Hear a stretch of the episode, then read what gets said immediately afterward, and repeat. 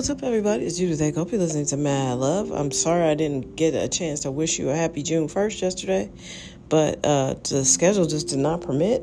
It was super busy.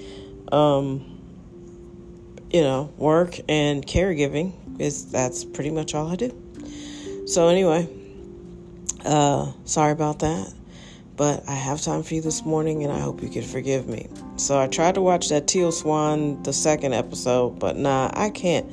That is that lady creeps me out, and it's amazing that so many people are spiritually drawn to this person. I don't know. I'm missing it because she just makes me nervous. Like when she talks, she seems a little unhinged. Uh, there's a, a, really big God complex, and uh, yeah, you know, and I just I don't get it.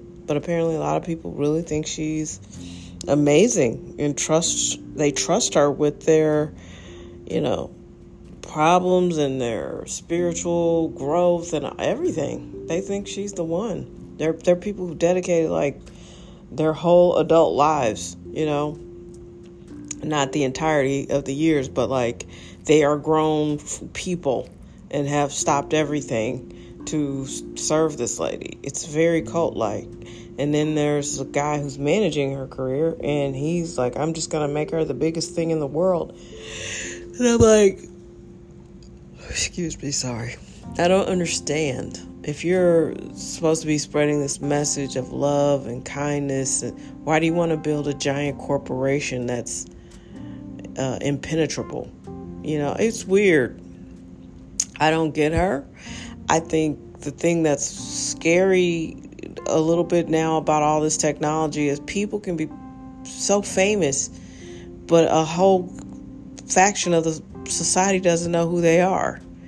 You know, when I was growing up, you had to be really famous. You know, you were Michael Douglas or Michael Jackson or Prince or Madonna. Like, you were famous in just one way. We all knew you. Your grandmama knew who they were, you know? So it's weird. It's weird to me that these people are uh, able to build such giant followings and never really hit mainstream success. You could be huge on YouTube, and the larger population doesn't know who you are. And apparently, this is where this lady started. And uh, I don't know, the way she speaks, her sort of like distant aloofness for somebody supposed to be bringing so much comfort to other people, it just creeped me out I was completely creeped out by her personality. And I made it through like 10 minutes of the second episode because she was, you know, grilling this guy, her ex boyfriend, who's, I guess, her life manager. I don't know what he does. I think he he runs things in her life, and uh, he wanted to bring his girlfriend into her house because they all live together. Weird and I'm listen, I'm fine with people doing things non traditionally. I just don't think things should be a cult. You all know, longtime listeners, you know I'm completely fascinated by cults. Um, and I've watched a number of documentaries on them, and everything about her seems cult like, cult leader like. She sort of has uh, the same kind of monotone uh, as the chick that had the fake blood machine. Um, Elizabeth Holmes, you know, who's another head case, you know, with the deep voice, like all of that was so weird. I'm telling you, if you get a chance, watch. Um, excuse me, I'm sorry. Uh, watch HBO's documentary on on that lady uh, on Elizabeth Holmes. I can't remember what it was called, but it was really fascinating. Um, gosh, it was interesting, and I think the book is called uh, One Last Drop or something like that. But Google Elizabeth Holmes and HBO, watch that. Uh, that is fascinating. And then this lady, if you can get through it, because I think she's strange, Teal Swan on Hulu. Um, I don't know if she knew she'd come off like a cult leader or maybe they edited it that way. I don't know. but she's sending all kinds of, you know, flares up that she's not quite right. To me.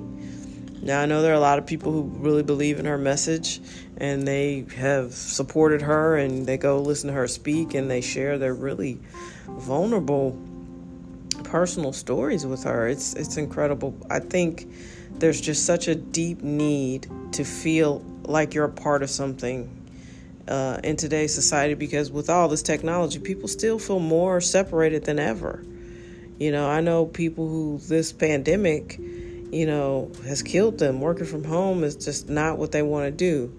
But see, I'm at my core, I'm a writer. I always wanted to, I, I want to be alone. If I have to choose between people and being alone, I'd rather be alone so I can create things um, and, and not be distracted and uh, decompress, you know, so I can go back out in the world and, and get back at it, you know. I want to write and document things. Everybody's not like that a lot of people need social interaction and i just think we're in a point in history now where people need so much um, because we're so far apart. You can be bullied 24 hours a day with social media. Uh, you know people are having what they consider to be really long-term relationships and they've never met each other but they've got the phone and pictures and they can talk and uh, you know catfish is an amazing show because people will go for years deceiving and being deceived is fascinating. Um, MTV, MTV, I can't say many good things about now um, because I was around when it first showed up. I was one of the first people to watch MTV and try to win contests and all of that. Um, the only show I think that truly has some value left is uh, not. I was about to say ridiculous. That is not it. Ridiculousness is not the show of value. The show of value is Catfish because it's so hard to believe that people, like I said, can be having online boyfriends for 10 years and then try finally try to meet and realize they've been talking to you know a, another woman or another man or um, someone who's just been deceiving them for years and isn't at all what the pictures they sent. You know, crazy. And uh, I get frustrated with MTV because I think now they they just dumbed down their programming. The first Real World was very good.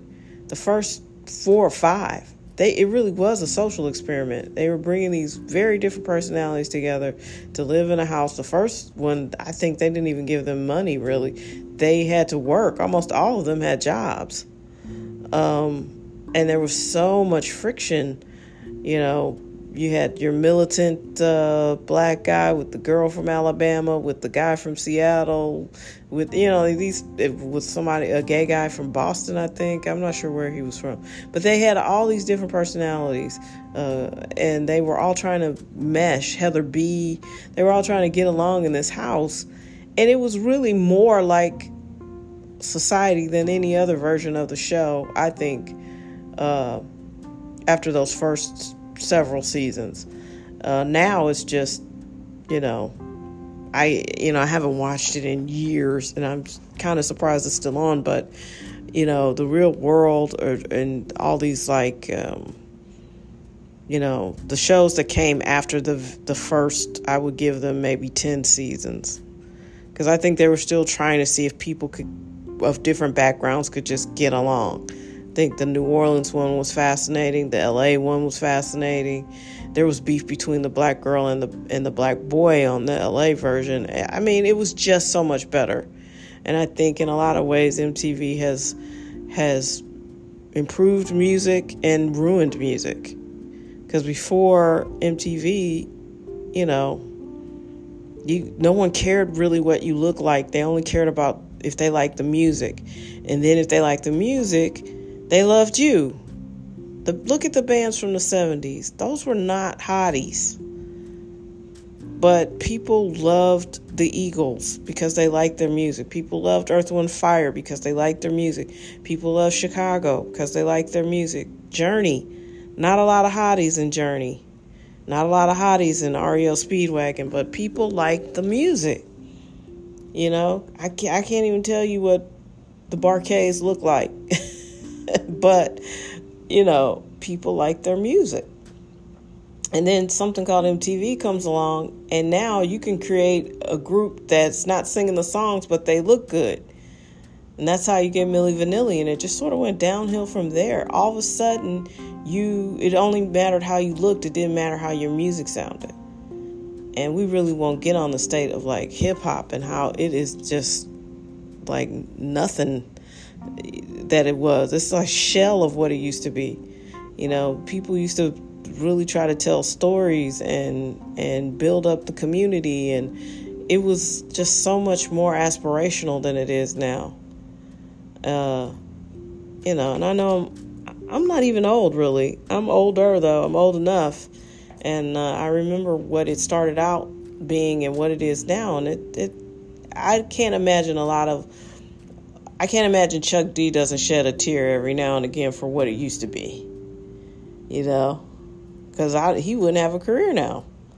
These your favorite bands would not get signed now. You know, I don't know. It's deep. Anyway, I can't believe I talked this long. I really didn't feel like I had a point. If you had a chance to watch some documentaries, and if you want to be weirded out, check out Teal Swan. It's called The Deep End on Hulu. It was very weird. I can't make it through that. I I will not be able to watch that. She reminds me of the NXIVM dude, um, and he, that's that guy is in prison now for being a cult leader. I just cannot see how she won't be part of that. And then her weird disassociation kind of reminds me of Elizabeth Holmes, who, uh, like I said, I can't remember her HBO documentary, but it was very good. Uh, you should check that out if you get a chance. And um, yeah, there's an old documentary that when this Teal Swan was talking, it made me remember. Uh, if you get a chance, Alex Gibney, Gibney is one of my favorite documentarians. Uh, he did something uh, called Smartest Guys in the Room on Enron. Very good. I think that should still hold up. I'm going to look forward and see if I can watch it again. It's been about 15 years, but it, it was so good. Um, and The Corporation. Check out The Corporation. I think that will be eye opening for people about how much power corporations actually have. And this Teal Swan, when she talks about what she's trying to build, it will send chills down your back because when you look at the freedoms that corporations have, you know, you you just kind of hope people who don't seem unstable, you know, figure it out. I'm going to get a corporation. I'm going to make this corporation the biggest thing. The way she talks, it just creeps me out. I don't get it. I don't get what people see in her, but different strokes, right? Um, and I hope she's not a cult leader. It just seems like she might be. All right, everybody, have an amazing day. Be good to yourself, be good to the people who are good to you, and I hope wherever you are that things are going well for you. And I just know that I appreciate you. We're, we're still, we're almost to 60,000 downloads and listens and shares. Uh, thank you so much. Continue to, uh, to vibe with me. And uh, yeah, we'll see where we're going to take this thing. Thank you very, very much for listening. You guys are the best. I did post an article I think you might be interested in on madlovepodcast.com. Elon Musk I'm not the only one who thinks he might be, you know, baby Hitler or little Hitler or Hitler Jr. or something like Hitler. All right, talk to you later.